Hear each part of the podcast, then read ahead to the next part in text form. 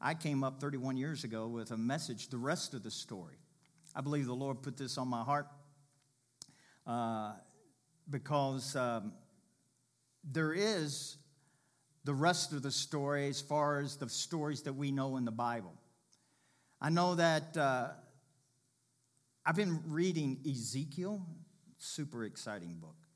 Anyway, it's uh, in there. I noticed I've already got to the 30th something chapter, but I kept noticing, so I started highlighting it in my computer.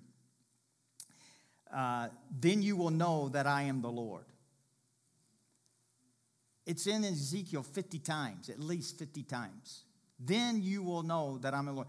God did something, and then after he said, I'm going, he prophesied to through the prophet, and he says, I'm going to do this. And he says, and once that is done and you see it done, then you will know that I'm God. And so uh, I truly believe that God's overriding purpose in the earth in this age is to bring people back into fellowship with Himself. He's never left. Psalm 67, 1 and 2. It says this God be merciful and gracious to us and bless us and cause his face to shine upon us and among us. Selah, which means pause and calmly think of that. I need to put that on my, my sun visor when I'm driving in so I will respond accordingly. Mike, pause and calmly think of what just idiotic thing that person just did. But anyway, that your way may be known. Listen, this is what he's saying. That your way may be known upon earth, your saving power, your deliverance, and your salvation among all nations. Among how many? That would include the United States. It says, God be merciful and gracious to us and cause his face to shine upon us. God wants to do something through your life so that God's ways may be known in your atmosphere. You know, there's very few people called to pulpit ministry. And uh, I just happened to be one of them. I've got a friend, uh, he was a pastor for many, many years. And then the Lord called him to do something different. A lot of people thought he backslid, and I know he didn't. He's been a bigger blessing now than he was ever when he pastored in Denver, Colorado. And then Andrew Wommack asked him to be the CEO and run that organization has a budget of over $90 million a year, and he brings in $100 million a year. And Billy Wayne is the one who makes decisions on that. That is just phenomenal. But this is what he, I had lunch with him, and he said, uh, I said, man, Billy, you know, what, you said you were going to retire. You were going to work at Andrew Wommack's ministry one day a week. That's when he was helping him out. then they asked him to run it. Obviously, he does not work there just one day a week. But uh, he says, Oh, Mike, this is easy. I said, What? he said, This is easy running this ministry. It's just a piece of cake. He said, It was much more difficult when I was a pastor. I wanted to grab his hand and say, Pray for me. But anyway. I didn't really want to hear that. But this is, I'm saying all that to say this God will use you in your business, in your retirement, in your grocery shopping, in your car buying, whatever you're doing in life, God wants to flow through you in everyday life and to show the world that He is God. I don't know what that looks like to you.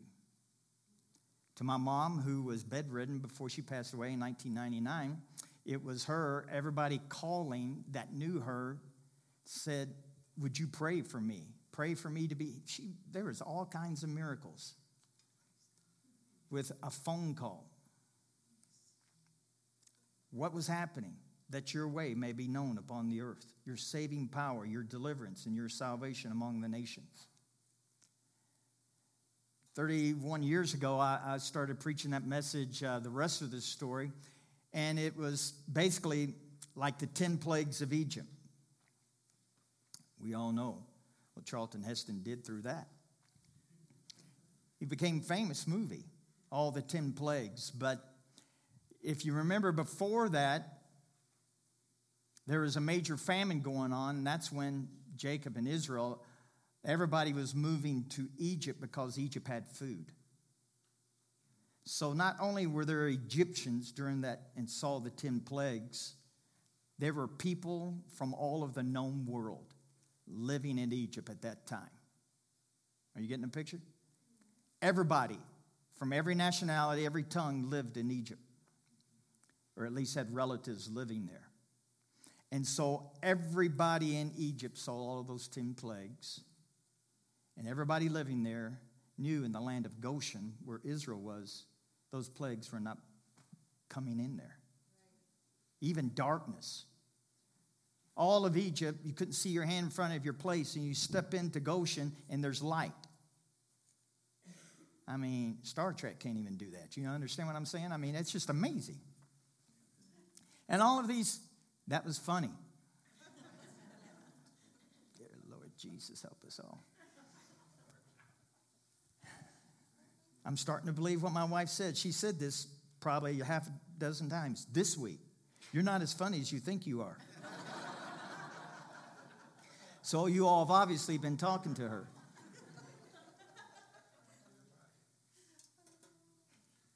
So all of these 10 plagues were seen by every nationality. People were brought there and ended up living there. And the rest of the story is that they knew that there is a miraculous God above all gods. He made himself known. David and Goliath. David said this, and it's easy, you know, we all have learned this story, but it's easy to overread this. Just listen, I didn't give them this, this one. David says this This day with the Lord. He's shouting this to Goliath as he's running toward him. He says, This day will the Lord deliver thee into my hand, and I will smite thee and take thy head from thee. I mean, he just went to rated R right there. I mean, he said, I'm cutting your head off. He said what he's going to do. he says, And I will give the carcass of the host of the Philistines.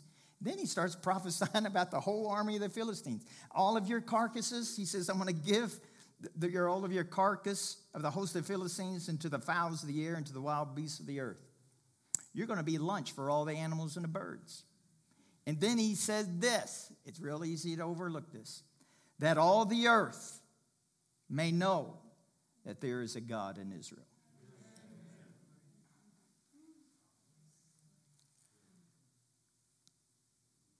And then verse 47 says, And all this assembly shall know that the Lord saves, not with sword or spear, for the battle is the Lord's, and he will give you into our hands. So David was saying this. He says, I'm defeating you, but this, and, and I may go down in history as the one who did it. But what's greater than that is that God's going to make himself known. Three men in a fiery furnace. That's the rest of the story. Nebuchadnezzar, he had all the princes, all the princes, all the governors, all the captains, and all the king's counselors from the known world. Nebuchadnezzar was the major power of Babylon at that time. He had everybody of the known world, he invited them to come. And so, uh, for this big party that he had, and he said that uh, when you hear the music, Everybody's got to bow down to this golden image. And you know the story Shadrach, Meshach, and Abednego. And Nebuchadnezzar spake, and they wouldn't bow down. And he said, Blessed be the God of Shadrach, Meshach, and Abednego. This is Nebuchadnezzar speaking to them after they've been brought out of the fiery furnace, and there was a fourth man in the fiery furnace. And he said, Blessed be the God of Shadrach, Meshach, and Abednego, who has sent his angel and delivered his servants and trusted in him and have changed the king's words and yielded their bodies that they may not serve nor worship any God except their own God. He said, Therefore, I make a decree. And the decree was a law that was put out to the known world. All of those princes and governors and kings and captains were there. They would have to take this decree back to their nation. And he said, I make a decree that every people, nation, and language which speak anything amiss against the God of Shadrach, Meshach, and Abednego shall be cut in pieces. and their houses shall be made a dunghill, because there is no other God that can deliver after this sort.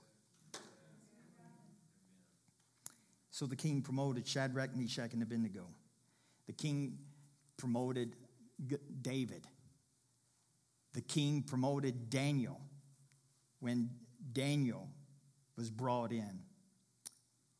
And it was King Darius at that time. And the rest of the story is this He said, Then King Darius wrote into all the people, nations, nations, languages that dwelled on the earth, peace be multiplied unto you. I make a decree. This is after the story of Daniel in the lion's den. I make a decree that every dominion of my kingdom men tremble in fear before the God of Daniel. For he is the living God. And he's steadfast forever in his kingdom that shall not be destroyed, and his dominion shall be even unto the end. He delivers and he rescues and he works signs and wonders in heaven and the earth, who has delivered Daniel from the power of the lions. So this Daniel prospered in the reign of Darius. The point is that all of these stories that we know, the rest of the story is this God wanted to make himself known. As I thought about that this week for 31 years ago that I preached this, and then I was reading in Ezekiel at least 50 times, and it says that God said, Then you will know that I'm God.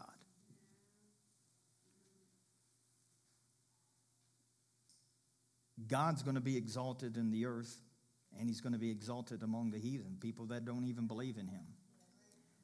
Even though they may not believe in him, I believe, even though I preached this 31 years, I thought, dear Lord, I thought this would have happened by now. I know there's times in all of our lives that, that God makes himself known. Whether you get healed, whether a, a miracle of finances, or even the birth of a child. I mean, there's, there's things that happen in our lives that you know. I mean, when I, you see the birth of a child, I mean, you just think there's got to be a God. I don't know about you, but when I, I've seen that three times, and you just think, there's got to be a God. That's just not, can't just happen. God wants to be exalted and he wants to make himself known. Psalms 46:10 says this.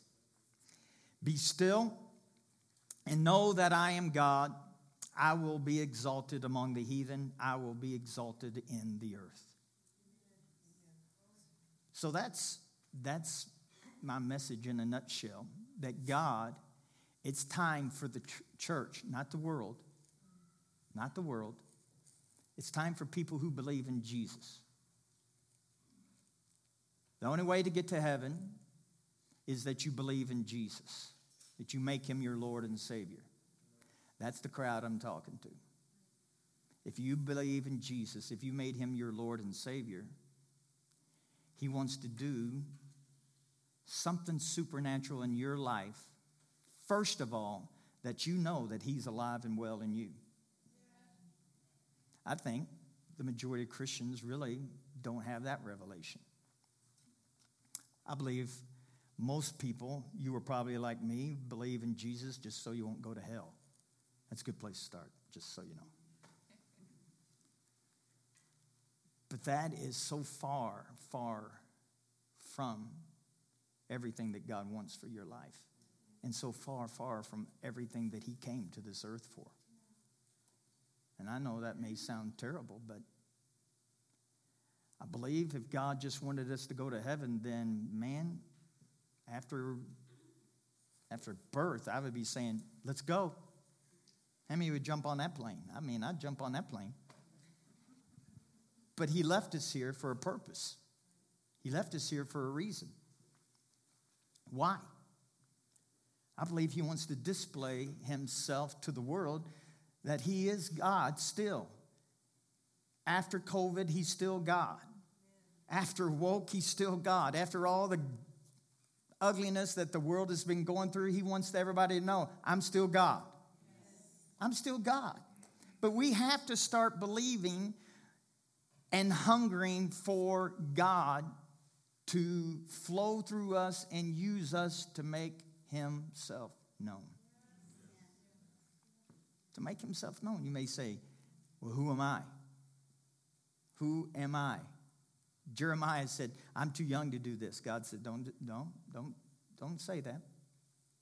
David was just a teenager. Who am I? We're coming up on the holidays, and Mary said, Who am I? Why did you pick me? People throughout all of history, these stories are in the Bible because you know why? God uses ordinary people. the misfits, the down and outs, little ones, fat ones, short ones, insignificant ones. He uses people. But he's ready to use people who would say, Here am I, choose me. I don't know how you can use me. I mean, I have been, um, the last few weeks of my life have just been turned inside out and upside down because I don't feel like I have accomplished everything that God wants me to do. I don't know what that picture looks like. I don't know what that looks like, but I just know that God, if this is all that you've called me to do, I enjoy pastoring, I love pastoring, and this has been a blessing and an honor. But I believe that there's got to be a, a bigger thing to happen. And I believe part of that story is God wants the world to know that He's alive and well in Pueblo, Pueblo Colorado. You know, when I was at that conference a couple weeks ago, Melanie and I got there a day early in Denver. And uh, so we went to the mall at Park Meadows and we went to that bed, bath, something. And the only reason I went in there, because I would never go into one of those places, I don't go shopping. I have no idea what size clothes I'll wear. I don't. Melody buys all my clothes. Somebody says, Oh man, what size? I go, I don't. He looked at me like I was a kid. I go, I'm serious. I, I have no clue. Melody buys all my clothes. Jared dresses me in the morning. I says, Is this match? I thought, I'm being way too transparent, but my point is this. My point is this. I don't know what matches, that's why. What, was it? what did I say before all that? What? Oh, Bed Bath and Beyond. Oh, it's Bed Bath and Beyond. So they had two for one candles. Buy one, get one free. And I was walking down there and I said, I love candles. I'm a candle fanatic. And so I said, let's go in here. She was shocked. I said, they have buy one, get one free. She goes, Mike. I go, I'm buying four. I'm getting four. So I went in there and I bought four of these beautiful candles. I love the smell of them. I love it makes me feel festive and holiday-ish.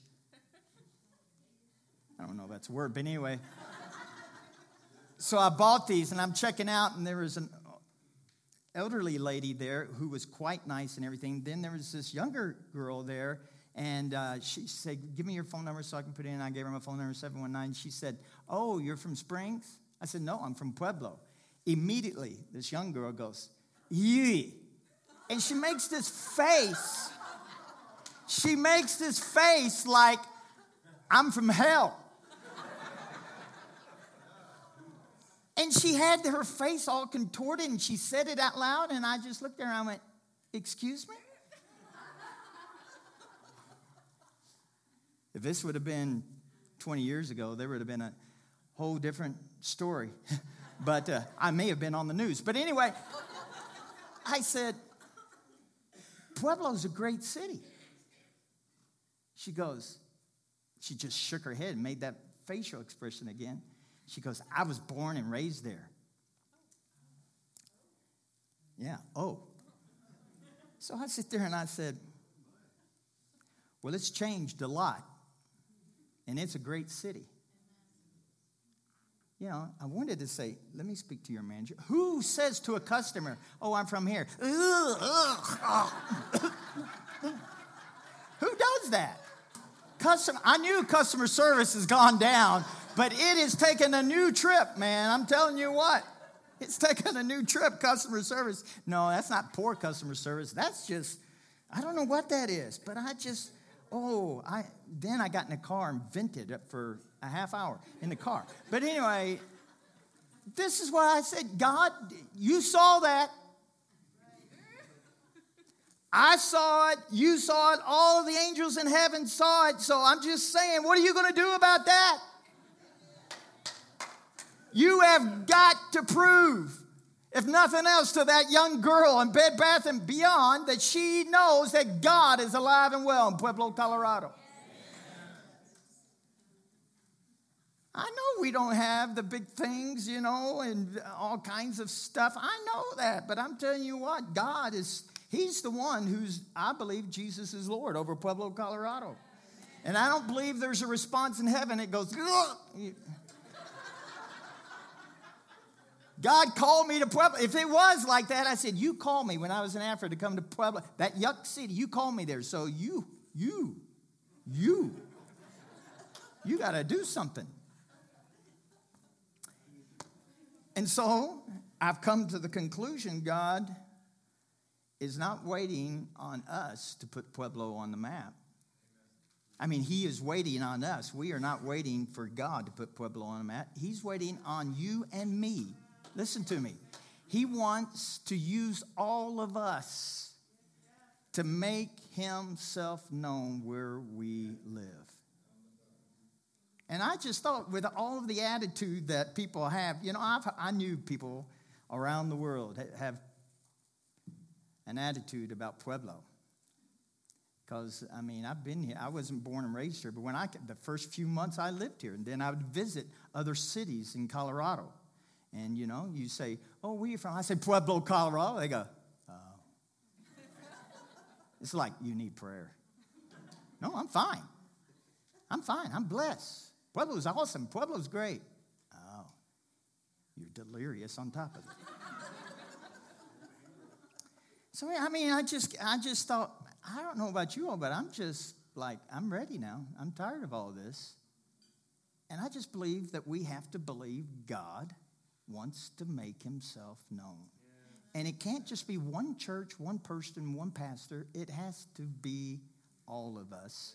It has to be the body of Christ in Pueblo that God starts using in your job, coming up with unbelievable miraculous deals. People that you know. You, how about you laying hands on somebody that's crippled? Or how about you laying hands on somebody who only has one arm?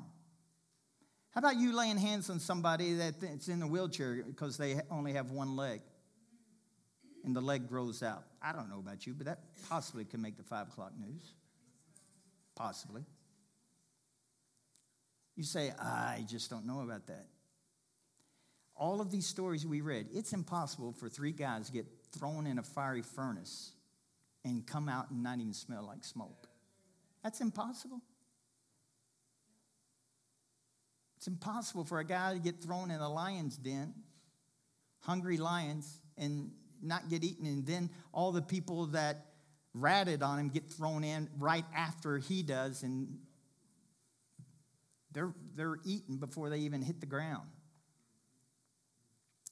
So many unbelievable things happen. And then people knew that there is a God. And David said, I'm killing Goliath so that the world may know there's a God in Israel. I believe we're going to hear stories, stories like that, that people know that God is alive and well in Pueblo, Colorado. But we need to start believing get on on board. So, that's my message. Amen.